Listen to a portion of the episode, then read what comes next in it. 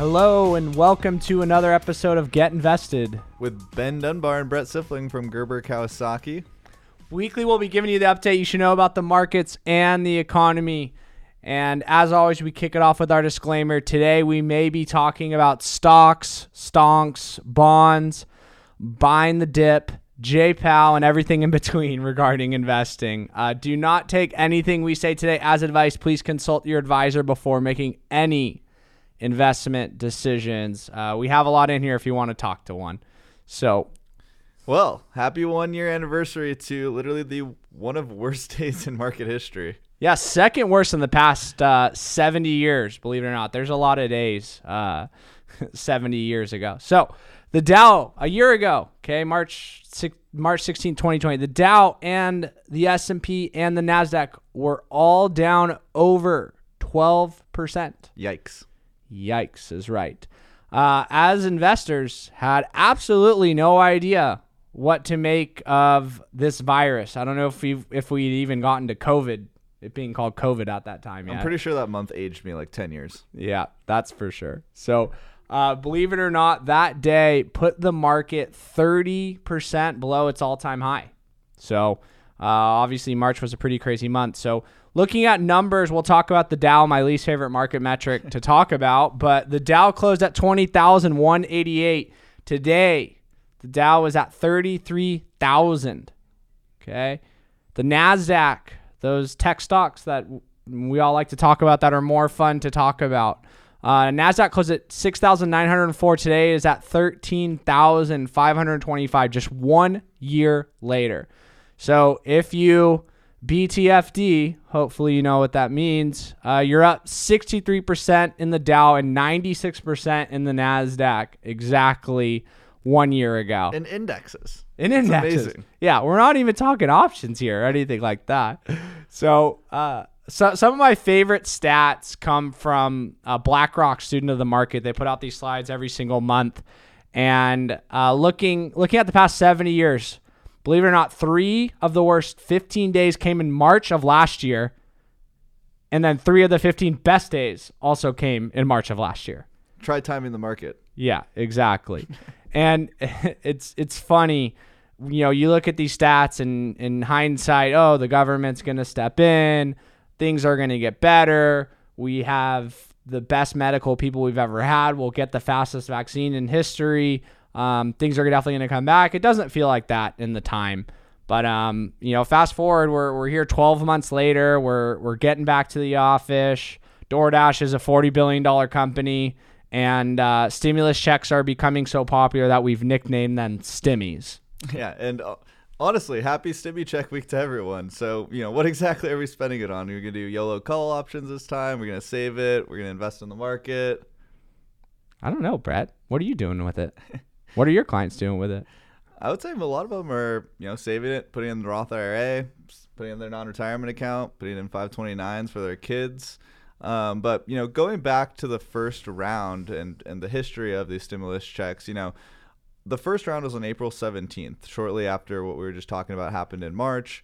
Um, and basically, it came through the CARES Act or the Coronavirus Aid, Relief, and Economic Security Act. And it was about $160 billion of the funds, which accounted for about 55% of the anticipated total, um, had been sent to, you know, Americans versus or in their direct deposit. So um, many people don't know this that there was actually stimulus checks in 2001 and the 2008 crisis. Uh, it took about six weeks for the initial payments to go out in 2001 and about three months uh, for the 2008 funds. And a lot of people argued that the financial crisis in 2008 was a lot worse because it was way too late for them to actually give out those payments to make an impact on the economy. Brett, what what were you doing in 2001? In 2001, I was six years old, so Nice. I was uh, running around the playground in first grade. Nice, nice. um, and you know, part part of the problem is that people that need this money most often don't have access uh, to banking products, and therefore a lot of people actually had issues accepting um, the direct deposit. And so, part of our mission here at GK, it's it's really focusing and helping those in those undeserved communities, and that's why we have our Get Invested program. And Brett actually directs that program. We have no investment minimums, and um, you know, we have a lot of clients that actually wanted to get started just putting away a little bit of money and, and just getting some guidance because this is the first time kind of having unexpected money, if you may.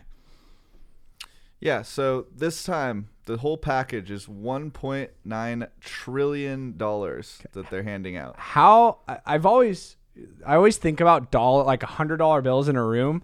I have no idea and and want to do the math as far as how much money fits in to or how many hundred dollar bills you fit into a room. But just to get perspective on one one point nine trillion dollars is, well, it's worth more than Amazon, but less than Apple.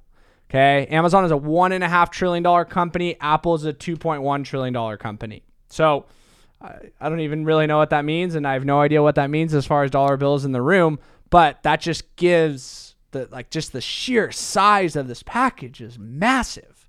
It's it's pretty insane. And to give you guys some of the highlights, obviously a lot of people are getting these fourteen hundred dollar checks, um, but they also really tried to um, focus this on lower income households as well. So you know, three hundred dollars in weekly unemployment benefits were extended till September sixth, um, including a new tax break. Uh, they expanded the child tax credit for 2021 uh, which is worth more than you know the stimulus checks. The families can actually claim up to about $3,600 per year for a child under six, and another 3,000 uh, for those that are age six through 17. So, the president also is actually planning to put aside 160 billion dollars uh, for this nationwide vaccine program um, that'll help you know state and local governments basically get these into people's arms. There's also more funding to reopen schools during the pandemic. Um, so excited for these students. Honestly, I, I, can't imagine going to Zoom class every single day right now. Um, what we didn't get is a $15 minimum wage increase, and we talked a little bit about this last time, uh, which is super interesting because I know that the Democrats are really pushing for that. Um, what else did we get? We got a new provision to make the first $10,200 of the 2020 benefits non-taxable for lower income households or households making under 150,000. Um, and lastly, they gave $360 billion to state and local governments with $10 billion put towards specific infrastructure projects. I'm I'm hoping it's to build some some new concert halls. just just some new places to see music and be around people when we can. So so overall, the the payments are expected, which these expectations and, and these assumptions are always hard, but uh, increase the country's real economic output by 0.6% in 2020, according to the budget office, whatever they know. So, so Brett, what what are you seeing people do with it? Well, it's not what you would think, and it's a little intuitively different. You would think that you know people that already had money would go out and spend it, and lower income people would save it, but it's actually completely the opposite rich people and you know people that actually have a lot of assets have been shown to actually save this cash um, or pay down a little bit of debt. Um, and lower people are spending it. So on average, over 80% of households earning less than $75,000 a year use their first impact payments just to pay for expenses.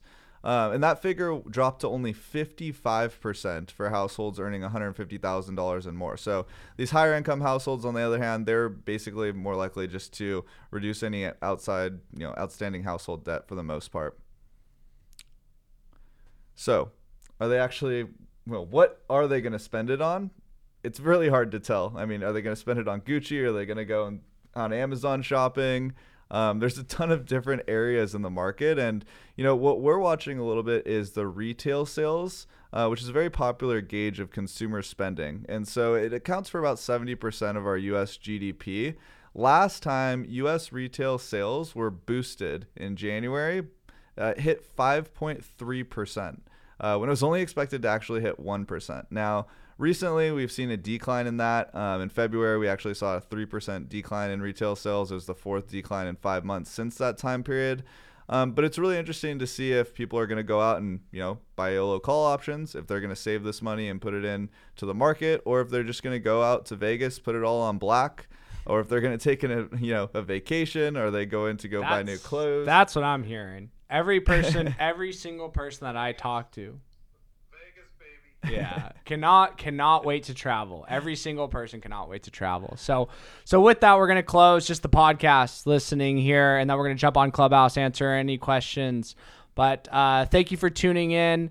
And Yep. Brett, I'll let you do the social media. Make sure that you guys are following us on social. You know, we're planning to do this every Wednesday on Clubhouse, so make sure you follow us on here um, to notify when we're um, online. And then also, you can also just email us questions if you have things that you want us to touch on. I'm Brett at GerberKawasaki.com.